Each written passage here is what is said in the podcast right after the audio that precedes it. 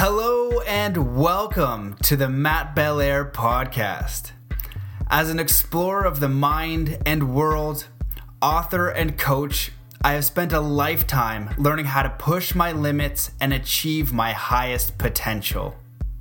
My mission is to bring you the most inspiring, conscious, and empowering teachers, leaders, and thinkers on the planet to bring you stories, lessons, and messages that will help you master your mind, body, and spirit. Thank you so much for listening, and I hope you enjoy today's episode. Good day, everybody. Happy 4th of July and uh, happy Canada Day to all you Canadians a few days ago that I didn't shout out because I should, because I am Canadian um, and I am in America. So, you know what? I'm a man of the world, and uh, it's great to celebrate being alive no matter what day it is. And I hope that you're doing it with friends and family. We have an amazing episode for you. We have Thomas Hübl and uh, he is a teacher, the founder of the Academy of Inner Science, and we've entitled this one "Mysticism and the Science to Inner Development." Uh, Thomas is kind of a big deal. He's pretty amazing. He's done a lot of stuff in his life, um, so you're definitely going to want to check out this episode. It's a two-parter. Um, so we explore in this one how do we have inner peace and connect with God, what mysticism is, why your body is thousands of year, years old, developing spiritual intelligence, knowledge-based versus potential based education, collective trauma agreements and how they affect your life, and so much more. So that'll be all in part one. Um, I want to thank everyone who has been supporting the podcast. If you like the spot, this podcast and it helps you, please go over to Patreon and support for as little as a buck. You can go to patreon.com forward slash Matt Belair. And I want to thank all my patrons and Patrick Crandall who took action to support the show. I want to thank you so much for that. Um, please share. Shares are pure gold. Reviews are pure gold. And the most important thing that you can do if you want to support this podcast, if it has helped you at all, is just do one kind action today. And if you can do it for 21 days or you can do it every single day of your life, that'd be great. Just hold the door open, say a kind word, write a letter, pick up a piece of trash, let somebody in in traffic. Um, that is really the magic right there and the absolute best way that you can support the podcast. Um, want to thank my podcast sponsors, which are Synctuition, which are 3D binaural beat gamma wave brain wave entrainment tracks. They are futuristic, they are state of the art, and you can get three free tracks if you go to bit.ly forward slash gamma waves. Imperium, which is the best organic supplements out there. You can get a free $50 gift card on whatever. Uh, just go bit.ly forward slash activate health. Um, for those of you guys who want coaching, I just recently got feedback on one of my coaching calls. They're like, you know, I wanted to reach out to you forever, but it was intimidating because I didn't, you know, want to think that uh, what I was working on was mundane or whatever. And this this client of mine was like amazing. She's like such a baller. So I was like, really? Um, but most of the time, you know, we're all where we are and we're dealing with human life stuff. And that's a, that's basically the biggest part of it. So, you know, if you want to level up, if you want to, you know, live a life that you're passionate about and learn how to create that, learn how to identify your passions, learn how to get through the sludge, um, you don't need to be at a high level. You can be at any level, but you just need to be um, committed to basically wanting to create a life that you're passionate about. So if that interests you, I can definitely help. So don't be intimidated. Um, yeah, you can reach out at mattbelair.com forward slash coaching. And if you're a high level CEO type and you really want to level up as well and learn all about these peak performance, flow state, consciousness, uh, stress reduction for you and your staff, then go to mattbelair.com forward slash coaching as well. And I also do some hardcore 90 minute sessions to break through any limiting beliefs, blocks, things like that. So you just need to hit me up and I am happy to hook it up. Uh, make sure to go to mattbelair.com to get to the email list and forward slash lucid dreaming if you want the lucid dreaming uh, ebook and guided hypnotic meditation. So that is it. So before we get into it, let's just come to a peaceful state of uh, coherence, love, and gratitude. And we'll just do three deep breaths, filling ourselves up with that. So wherever you are, just stop whatever you're doing and taking a deep breath in through your nose. Holding that breath and just setting the intention to come to peace, coherence, and gratitude. Let that breath out slowly with all the cares and all the worries of the day. Taking another deep breath in through your nose hold that breath and just really double the feeling of gratitude. Just one thing that you're grateful for. Maybe it's for having a vehicle or a roof over your head, or a good friend, or your family, or your partner, or just having a job, or being indoors, anything, a parent, just something you're really grateful for. And let that breath out slowly with all the cares and all the worries of the day.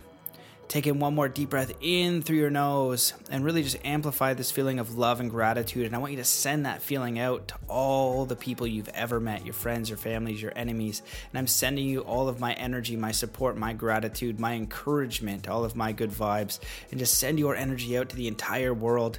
And I want to see you to imagine that energy touching every being here and coming back to you magnified a million fold like a tidal wave and just let that energy into the center of your heart as you continue this breathing. And I'm sending you that energy now and just allow yourself to feel love and gratitude and contentment for yourself, knowing that you are connected to all life, connected to spirit and connected to earth, and that you are worthy, coherent, loving, amazing, outstanding, just as you are. So there we go. We are ready to get into part one with the outstanding Thomas Hübl. Hello and welcome to another episode of the Mastermind, Body, and Spirit Show. I'm your host, Matt Belair. Today's guest is a visionary teacher, innovator, and founder of the Pioneering Academy of Inner Science, which promotes the study of the principles of mysticism and human inner development.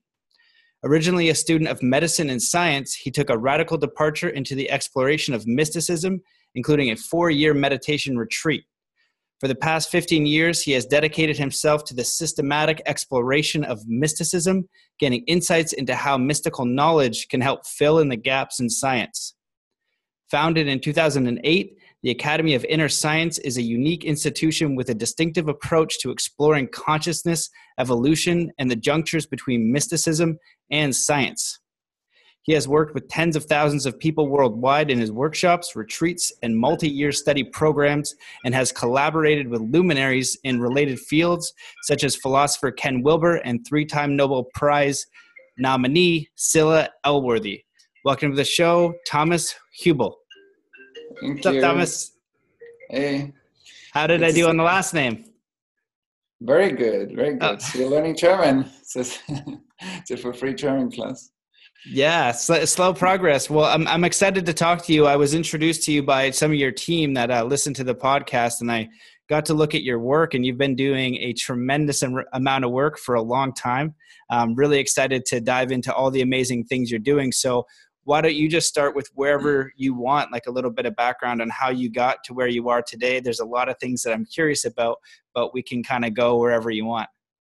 Right. I mean, you you said some things. I mean, um, uh, let's start. Like when I was 19, I was I, I felt a very strong calling to meditate, and I and I did it uh, every day from that day on, and um, and it really gave me some. Like I started, I started to study medicine, went to med school at that time, and and it somehow gave me like a very good inner space, let's say and then when I was 26, then I left my studies and I had such a strong feeling in order to find really kind of my path, I, I need a kind of a timeout.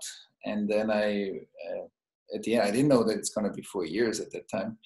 But eventually I ended up four years meditating a lot, like really a lot. And I, I kind of explored like levels of human consciousness. And it was a very important time. Of course, my family at the beginning, as many people were concerned about my departure.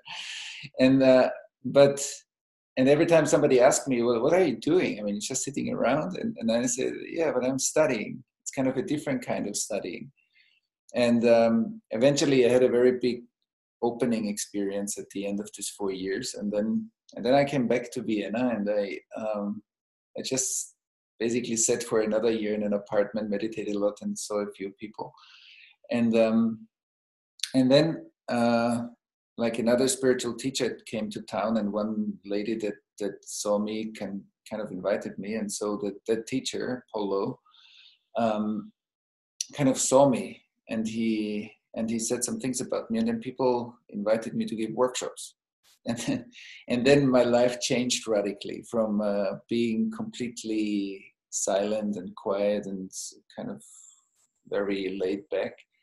I I started to travel just with a suitcase and a computer bag for four years. Like I had other uh, very different four years. I traveled all around the world, worked with uh, many many people, and um, and uh, and gave lots of retreats and uh, and learned a lot how to. It's kind of it it um, it was the um, in a way another study time, but in kind of to ground my experience of these four years in the world.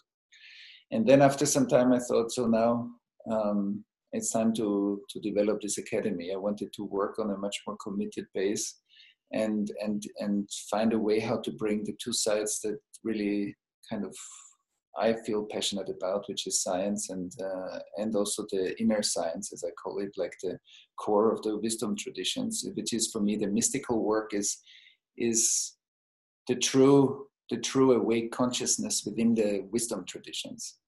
And so and and then we said okay, and in the meanwhile now it's 2018, and now we have already with six universities we're doing PhD programs on, on for people that want to that have a deep inner practice and they want to kind of combine their PhD and scientific research with uh, kind of inner development, neuroscience, psychology, social studies. We do a lot of stuff on collective trauma, um, which became in a way my kind of one of my main research topics because I think that the next level of understanding health is in that which we all have been born into which is a kind of the collective trauma field, and you find it all over the world.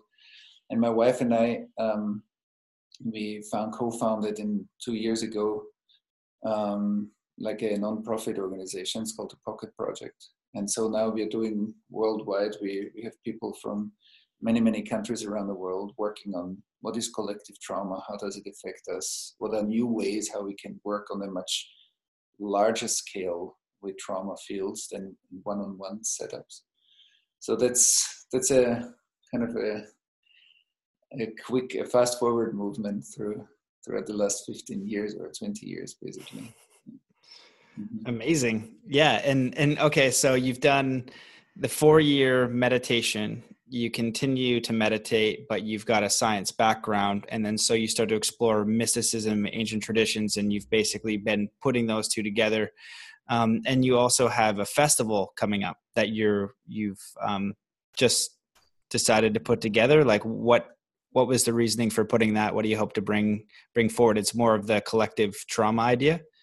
Yeah. So first of all, that festival uh, we did 14 of them already in Germany. Oh wow. We, it's it exists yeah celebrate life exists uh, it's, it's the, we did 14 festivals in germany and now it's the first year that we bring it to the us it um, we have last year we had around 1400 participants. It's kind of a big festival. We always choose a different um, a different topic. People from all over the world come. We, we invite uh, speakers like good speakers that i really trust or appreciate their work. And then we explore different topics. And this year it's about fragmentation how how we see cultural fragmentation how we how we deal with our own inner fragmentation how we project this outwards. And and you know we see lots of polarization right now in the world. And and i think that that's a like from the personal to the collective development that's a very important topic. So because in our own inner fractures we we tend to project a lot of stuff onto other people onto governments onto society onto also in kind of racial questions. And so we want to have a look at this at this whole topic. And also one one day we will dedicate one one and a half days to like to explore what is the collective trauma layer in the us and and and how can we learn more about it and how does it affect us individually and culturally. And so celebrate life is always cool because it brings people that are it's a kind of a co-creation of many culturally creative people, people that have a kind of a spiritual practice that are interested in their own growth and development as human beings, and and they also want to make a contribution. So how do we use our our spiritual practice not to kind of bypass our worldly difficulties, but how can we make it our kind of resource or power in in in really being in the world. So that's our that's our kind of topic basically this year. Yeah, and there will be artists and and other speakers and a whole community event. Yeah. That's amazing. Well, I'm a huge fe- festival fan myself, so if I can make it, I'll definitely show up. And yeah, you're welcome. Where is it? Uh, at Omega. Uh, Omega, New York. Yeah, Omega, the Omega Center.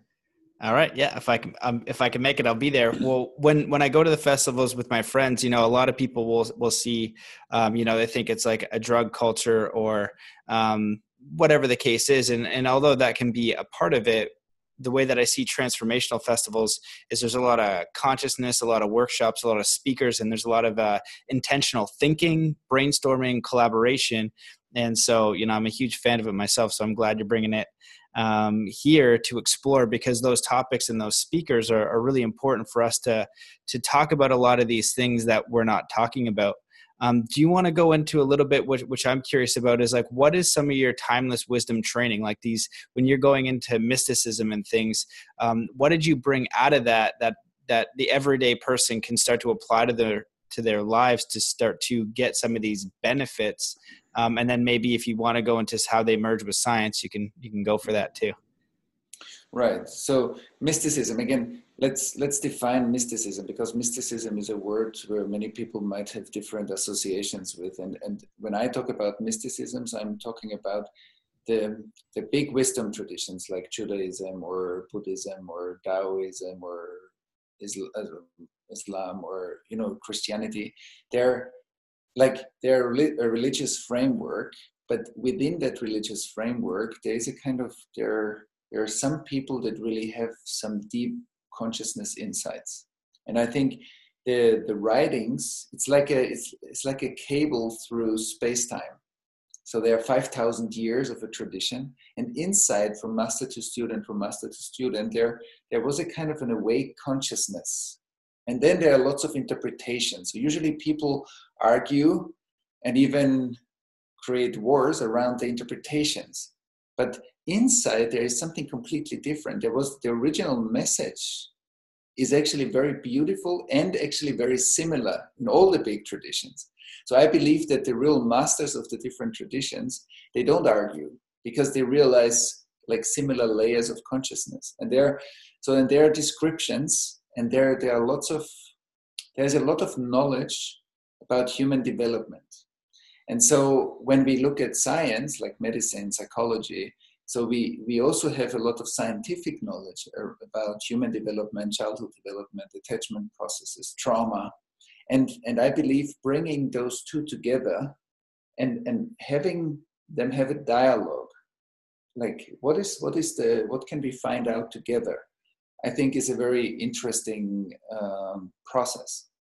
And I believe deeply that when we harvest, because there were very serious people that gave their whole lives to explore like it's even a scientific exploration to explore life through a contemplative path and so there are other scientific uh, experiments that are standardized in, in, in, in outer science as we call it and so when we bring those two together not to convince each other to have a dialogue with each other and to find out what are similarities. How can we learn from each other and how can we develop something together that is meaningful for humanity and for cultural evolution? And so so when we when we listen to to the traditions i mean thousands of years of people having deep insights and writing them down. So we have lots of maps and uh, kind of a lot of knowledge how human consciousness is composed or being created. And so when we bring this together for example with, with trauma knowledge with education with childhood development i think there's a there's a very rich conversation that we can have. And um, so we are facilitating that conversation. And um, and so when we when we see for example when we as as grown-ups we like life is flowing through us. And when we say life is sacred it means that the, the, the that the innermost aspect of life holds a lot of it's it has been passed on over thousands of years. When you look just your parents and your grandparents and your grand grandparents you're standing on a huge tree of life. And that's why i think that sometimes we think of our bodies for example as as know, it's my body. It's kind of 20 30 40 50 whatever years old and i'd say no your body is hundreds of thousands of years old. You know in your body it's a it's a refined biocomputer that life worked on for a very long time. Our nervous systems are very very refined. You know many many lifetimes led up to us having this conversation. And so many structures from being uh, like a, a cell up to plants and animals and humans and like the whole evolution is sitting here and then having this conversation. And so I believe when we, a lot of the mystical practice was to uncover that our nervous systems and our bodies and our consciousness is much more refined than we often think. And we are often lacking as, I don't know, I didn't have, in, when I went to school, high school, and university, I didn't have kind of mystical teachers that told me about the, the, the amazing capacities that my nervous system has. So I needed to find out by myself. I needed to read many books, go to workshops, you know, have a four-year meditation retreat to to satisfy the kind of my spiritual intelligence. And so I think there are many kids in our education system. It's much easier to go to a baseball or basketball club than to have a kind of a spiritual uh, enrichment or kind of a people that can teach us. And so and it's just for the kids that are interested but the ones that are interested need some food in order to grow their capacities.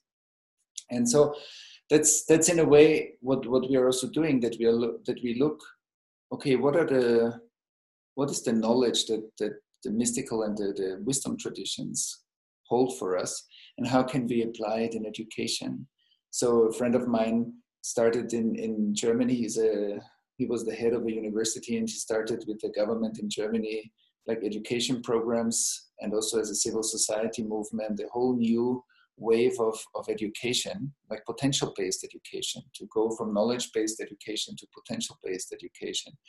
And, and also in the whole healing work, there's a lot of there's a lot of knowledge about healing, how how like intelligence and, and information flows through our body and what happens if it's blocked and what happens if it's uh, stuck or traumatized.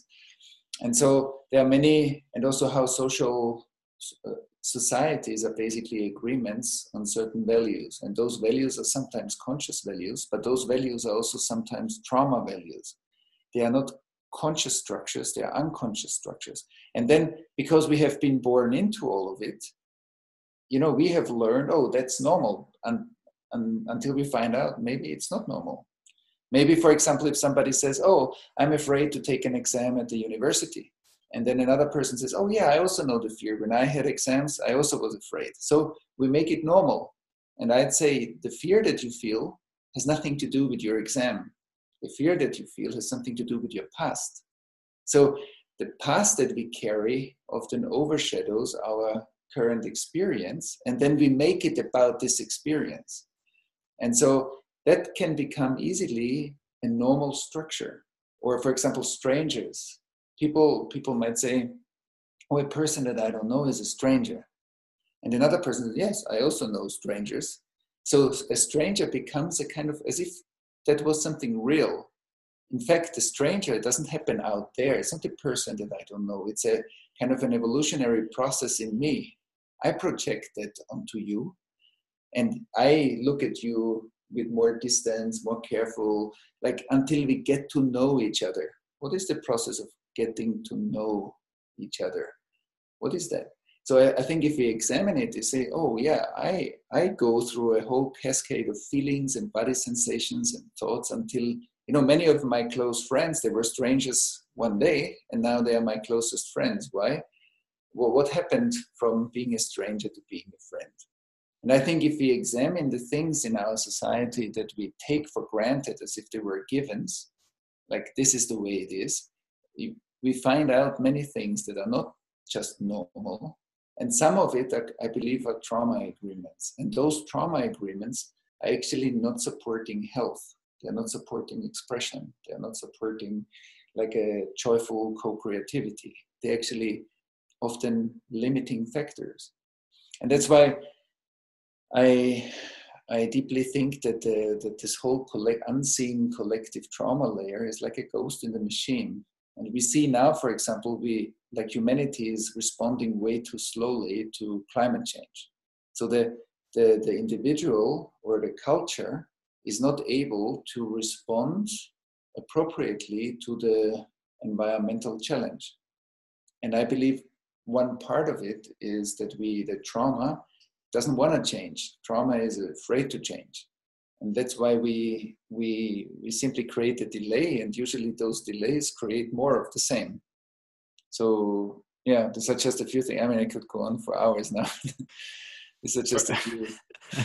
Perfect. Well, as you're sharing that, I, I was kind of writing down a lot of questions. Um, and all of that is fantastic. I, I, definitely agree. I was curious about, you know, let's say somebody is walking the path um, of, say, spiritual intelligence, and I like that term. There's a lot out there; it can get confusing. Um, you know, do I meditate? Is it chakras? Is it crystals? Uh, is it aliens? Is it um, channeling? We get a little bit lost. And i think that it's really beautiful when you think about how you would teach this to a kid because then it has to be honest. You know what i mean? When you're teaching it to a kid and you care about that that individual it has to be an honest teaching. So i was just curious from from your research um, you know what have you noticed around maybe principles or belief systems or structures that that you share and try to empower people with? Maybe it's like the eightfold path of buddhism which i really like. It's, it's clear defined structure. Or these people that you're around working with you know the uh, um, like ken wilber and um, the Nobel Prize nominee, you know, what do you see in their character and their habits that you would empower either the youth with or an individual so they can start walking the path and, and have some principles and ideas to begin right. exploring? Yeah, I think the the best teaching for me is kind of a mutual inquiry. So, which means is that we are not we are not conveying belief systems. We are looking, okay, in a in an as you said a very honest inquiry what do we find out together and so usually like the spiritual practice has i believe two well, multiple things but let's say talk about two. One is it brings you closer to yourself. So which means it's it's something that that creates intimacy between you and yourself first like your healthy self connection but through that it connects you through you to the depth of who you are. So which means through presencing through mindfulness practices through inner connection through also integration processes we become we feel ourselves again more because often the fragmentation is that our mental activity our emotional and physical activity are not anymore aligned. They're often kind of fragmented. So that our mind sometimes racing we think should i do this or that? which often means i don't feel my life anymore. And so if we in the like when when we integrate ourselves inside so we come back more and more to our authentic rhythm to a healthy feeling of ourselves i mean there's so many books about nutrition but many of them just say that we don't feel what we need to eat so that, that, that we that we start to be disconnected from our bodies and especially in a time where kind of scientific work, studying technology, big cities. Like there are many temptations to actually help us to get more disembodied. And, and one practice is to actually become more embodied. So that's one thing. Then another sign for a healthy spirituality is that it doesn't take us out of life, except you want to go into a cave. So there are people that, that really want to study in the Himalayan mountains, and for them it's good.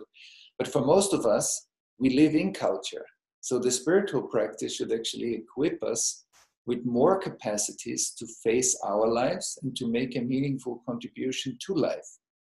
And so that that every one of us is being supported by a healthy community in, in our highest expression. So that I'm interested in your highest expression and you are interested in my highest expression is that we create a culture that is potential oriented, that is open to inquire, that doesn't have pre-formed fixed ideas, but is actually is open-minded and has the willingness to find out in order to, oh, that's how it is, or to be right. And also at the same time, if we want to practice something, like you you wouldn't want to have your neighbor find a knife in the kitchen and say, okay, from today on, I'm a surgeon. You know, no, you're not a surgeon and not going to do operations. If you want to become a surgeon, so you study medicine, you, you learn it, and after 20 years, maybe you're going to be a great surgeon. And in the spiritual practice, it's a bit like that also, that we take meditation, contemplation, prayer. They're, they're deep practices, and it's not just you do half a year of meditation, going to be enlightened. It's, I mean, maybe that happens for one or two people, but for most of us, it's a, it's a deepening practice. It makes our life deeper, more connected, embracing more of life, you know, being more of an inherent part of life. And also I often say our deepest humanity is our highest possibility. It also makes us more open and vulnerable, kind of open hearted human beings. And so when we, the combination of becoming more and more open and kind of engaged in the world, and I like the, the, the English term responsibility, like the ability to respond to our life, basically to ourselves and to our environment. And the kind of a and that ability to respond naturally creates responsibility, which also means for many of us, we become parents, that parenting and providing for the next generation a responsible like circumstance and, and to practice in intimate relationship, to practice at work, so that, that all our life actually becomes part of a more conscious way of living. And um, so when we are more connected and then from from that healthy base we can also explore like higher more transpersonal layers of consciousness that are not so common and they need sometimes also kind of protected spaces where we can practice like retreats or like places where we can go deep and we also have the time to go deep without being disturbed in our daily life so i think a good combination is good. But I think a, a good sign for a healthy spiritual practice is that it makes us become more loving, compassionate, and clear human beings that are less afraid to be in life and that are more engaged. And that's why we also naturally take care of the, the challenges and the issues that come along our path. And I, I simply believe if every one of us takes care just of the issues that we meet in, in life, then all together we are like an orchestra. But if many people don't take their challenges in life on, you know, it stays with a few, and then the whole system gets out of balance. And um, so, I mean, these are a few components maybe about spiritual practice that I think are healthy signs. The unhealthy signs would be that we that we just need to be more conscious people because all the unconscious people, you know, they, they, they disturb us and, uh, and that I cannot have any noise and everything needs to be quiet and like, so that, that I, that I pull away from life more and more. And, and that's a sign actually that I'm not, that's not a, a valid practice for people that live in culture. And, and because of the fact that we imported some practices, especially from the Far East, I mean, there are many very good practices, but some of them have been designed for monasteries. Some of them have been designed for yogis in the Himalayan mountains. And, and we cannot just take them and apply them because they make us more airy. They, they, they support, actually, if we don't have a good practice to integrate our shadows as well, then, then we feel more and more imbalanced in our life. And, uh, and I think that's a, an unhealthy sign when we practice spiritual practice. So how can it be integrated into our life without losing its power? Yeah. Awesome. I love all that. I totally agree, and and I like how it's uh, really grounded. You know, it's uh, it's practical, it's simple, and it's finding your own path, doing your own work, and and um, you know, taking the responsibility with yourself. So I wanted to ask because we've touched on this a little bit. Um, I think that a lot of people are unconscious of you say like the collective trauma or something or even um, for example plato's cave is such an amazing analogy where these cave people are are um, chained to a wall but there's uh, shadows on the wall and they believe them to be real and i think that that is a way to interpret the collective shadow where if you can think of it as like your sports team, you know, if you grow up in Los Angeles, you probably like the Lakers. If you grow up in New York, um, you probably like uh, the Dodgers or, you know, the Yankees or whatever the case is. And so that's kind of like your unconscious thing that's conscious coming from family, community, um, and the collective around you and then we have we could scale out to planetary collective and this if we scale out to planetary collective and you take a look at it, it's like, holy crap, a lot of people are getting shot right in the face. And this has been happening for a long time. We have just been murdering each other. This is our human history is terrible. And um, you know, I've kind of said it like at Burning Man a couple times. I really like scale out there. Is like if ETs came here, they would stay in their ships they would not come down. They'd be like, "Oh my God, look at that!" Thing. You know, they got these advanced weapons. They even got teams of people. You'd be like, "Yo, Doug, they've got teams of people that will work as a unit to mess you up you know and like it's it's gnarly and so i think that a lot of this stuff that we're not even consciously aware of is affecting us right? And how we treat our neighbors how we uh, interact at the grocery store how inspired we are to step out and communicate about these things you know? Um, if you're in certain parts of the world you talk about meditation or consciousness or um, spiritual practices you're woo woo weirdo. And so I guess I would ask you, and um, how would you recommend somebody going through their own process, kind of being able to identify some of this, uh, either collective trauma or say family trauma or just personal direct trauma, um, going through that, and and what would you recommend or like to see in an ideal world for healing a global humanity and ultimately coming to a space where we are a peaceful planet we do respect each other we we live in a planet in a world that makes sense and we collaborate and it's peaceful and people aren't dying and there's no you know weapons that kill each other by the masses. Yeah beautiful. First of all i like your deep thoughts and i'm happy that you're thinking about all of this. It's great. I love it. And um, yeah i think i mean the easier part i mean the not easier part in the experience but the easier part to relate to is if something traumatizing happened in my own life because then i i have a kind of an address in myself can say oh with five years or i got bullied at school or whatever but i i, I have a kind of a location.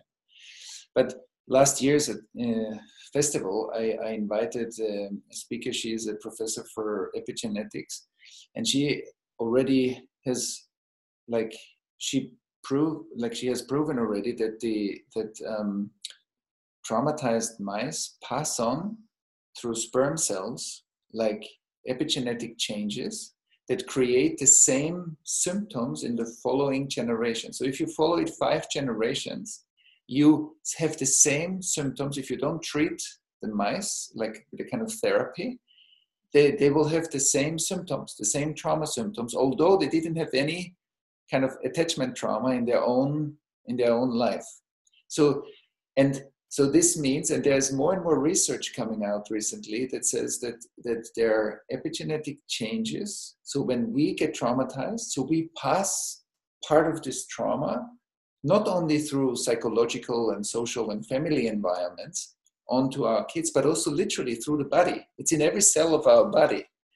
And that, that also means that, um, first of all, I might have symptoms in my life, like anxieties or psychological imbalances or physical symptoms, that, that, that I cannot relate directly to an event in my life and then and then we might be confused and say yeah but i you know i didn't have such a strong trauma in my life yeah, but it also doesn't have to be because these predispositions are being passed on. It's like waves throughout the generations, trauma waves through space time.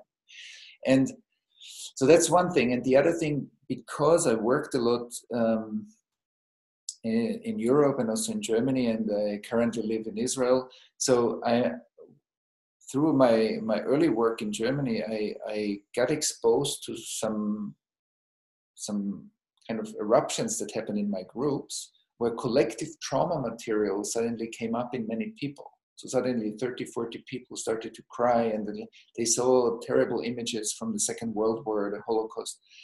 And and after it happened again and again and again, I started to research this. I said, oh, life's telling me something here that I need to look at this. And then I I more and more learned a lot about it. I did some big events for collective trauma integration before we funded this um, this nonprofit association, and I, I learned a lot about this dynamic. So I did many many groups uh, with collective trauma work, and in order to understand and also learn more about the dynamics and and what I have seen is that that there is like it's it's for me it looks like like a lake underneath our culture our cities. There's a lot of information unconscious information like the holocaust like when we go into the spiritual traditions for example there's a word karma. Many people use the word karma but what does karma mean?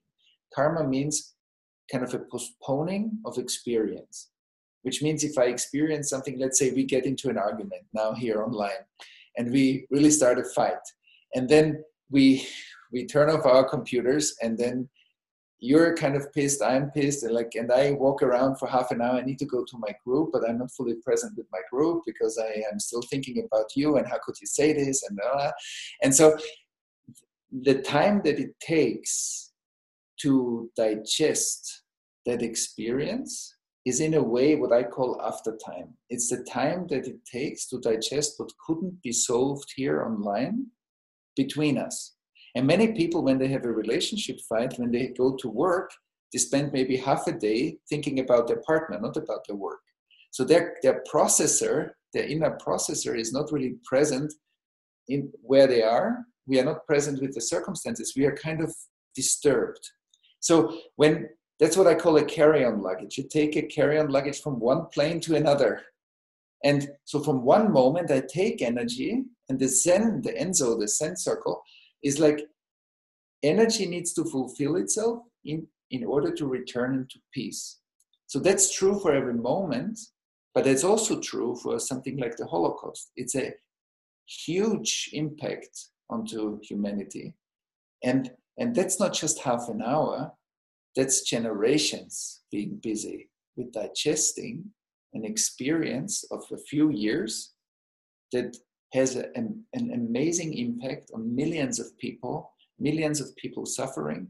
So if we were to show the after effects of wars, it's not just what happens in in that period is terrible, but if you see what it like it generates, like now the war in Syria, there's so many atrocities that will keep humanity busy for generations. We will it will take us generations to digest the after effects and the damage that has been created.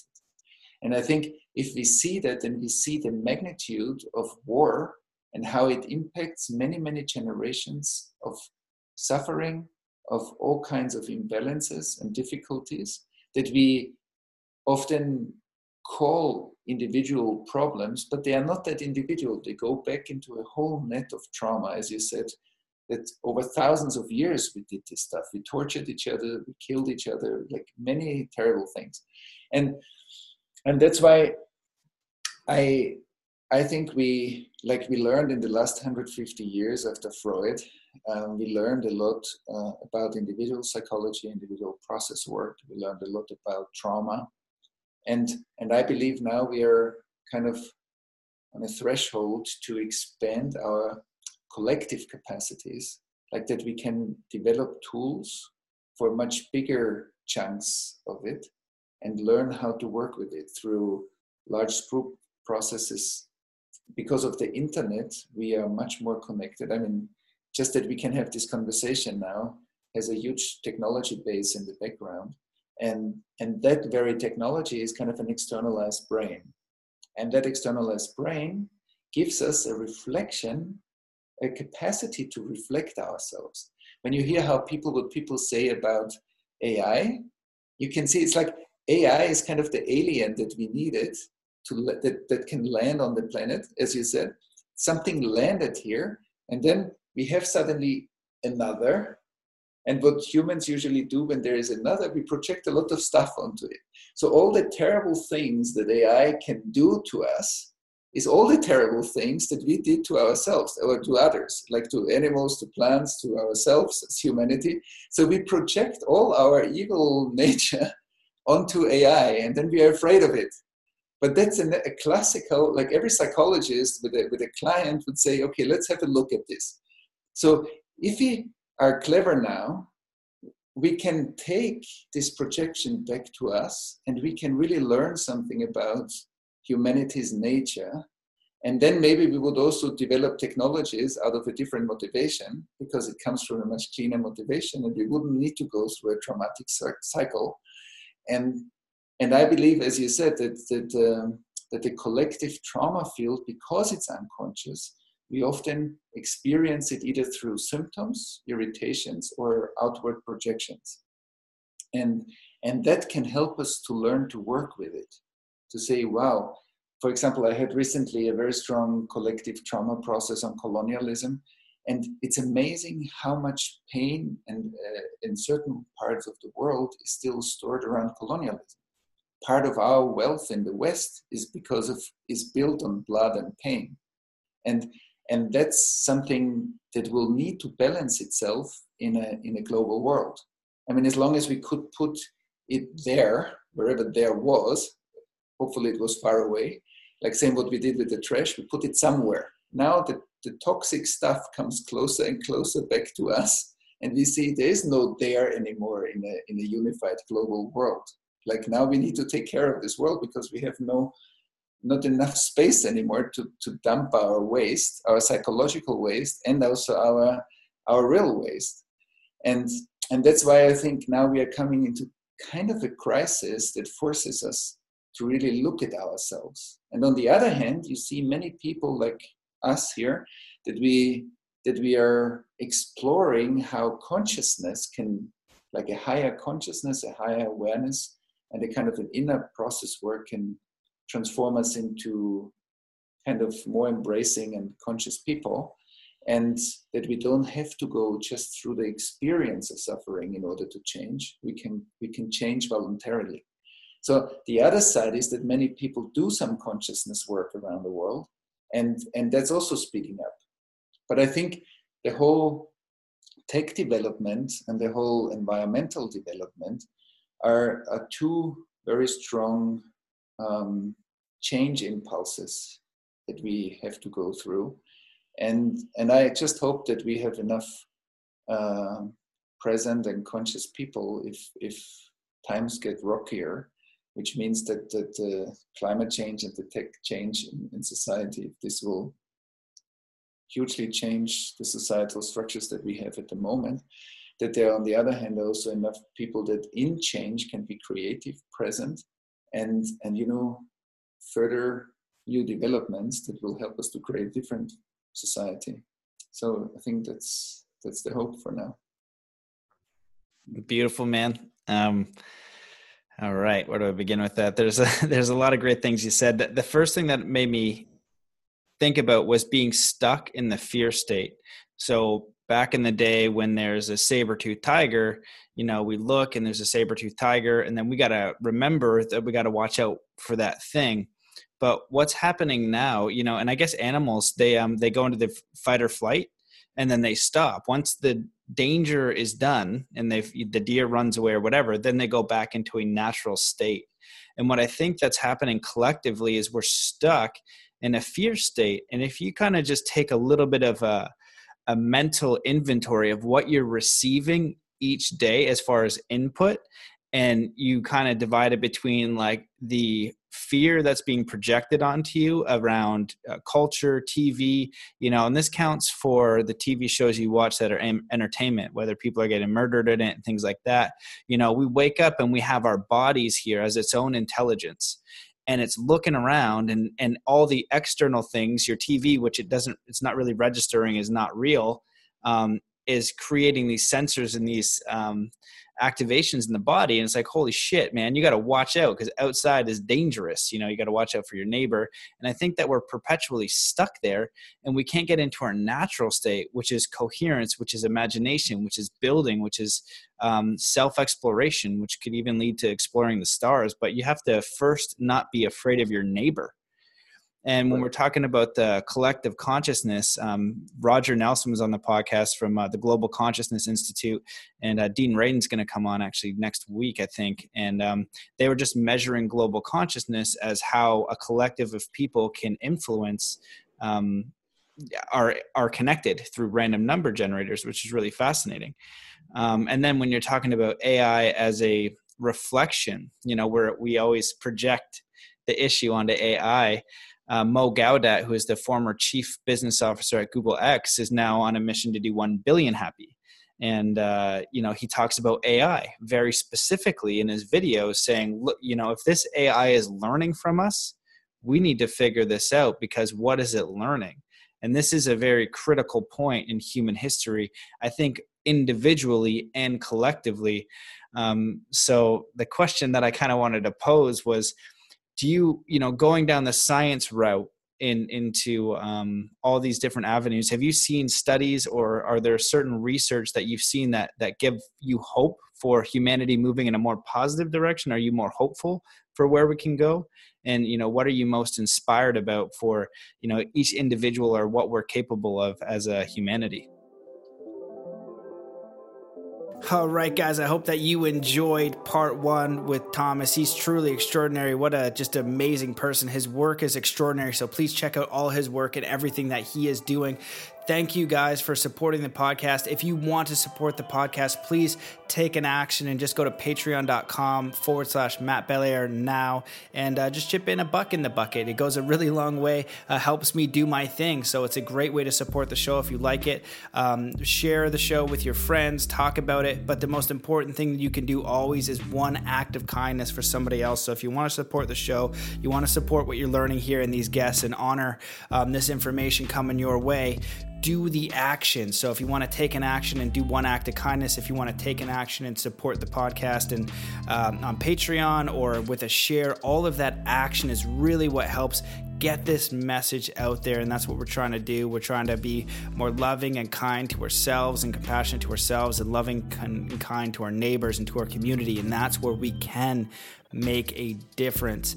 Um, for those of you guys who are interested in coaching, you don't need to be intimidated. We don't have to be working on the craziest thing. Really, what I help people do is overcome limiting beliefs and blocks, help them identify what their passion is, you know, what what their dream is, what they what they want to do in life, um, overcome all those things of like I'm not good enough, you know, all that crap, um, and just move towards uh, a life that is more fulfilling to you. And it's a process, and I can help very clearly with that. And also, those of you out there, really high level CEOs, business owners, and you just want to dive deeper into all of this stuff and you want to know the tools that I use, that my guests use, that really work for expanding consciousness, for improving performance, for having more peace and less stress, I'm happy to help with that as well. And you just go to mattbelair.com forward slash coaching, send an email to matt at zenathlete.com. And for those of you guys who want me to speak, that's been happening here and there with the book clubs and things like that, just reach out. I am accessible. So just reach out um, say hello, and we'll start a dialogue. Um, and that is it. Thank you so much to my sponsors. Go check them out. Uh, get free stuff at both of them bit.ly forward slash gamma waves for Synctuition. You want three of those tracks. Trust me, they're epic. And bit.ly forward slash activate health to get a $50 gift card to use on whatever you want on Purium premium health products, um, you know, organic, non GMO, all the real business. So go check them out. Um, sign up for the email list at mattbelair.com. You know, stay in touch. I got to write more emails to you because I have not been doing that. And uh, that's it. So before we go, I'm just going to invite you to a state to into a state of peace and coherence. So wherever you are, whatever you're doing, just decide to come to a state of peace and coherence and gratitude. Taking a deep breath in through your nose. Hold that breath and just let it out slowly with all the cares and all the worries of the day. Take in another deep breath in through your nose. Hold that breath and just let it out with all the cares and all the worries of the day. Just relaxing even deeper now, feeling grateful and content and peaceful taking another deep breath in through your nose, and this time really feeling gratitude. And I want you to send out love and compassion and gratitude and support to all beings on the earth, everyone. Just seeing this energy going out to all the podcast listeners, to all your friends, your family, your enemies, and all to the entire world. And I'm sending you all of my love, my support, my encouragement, my energy. Um, anything that I can offer you energetically is all yours.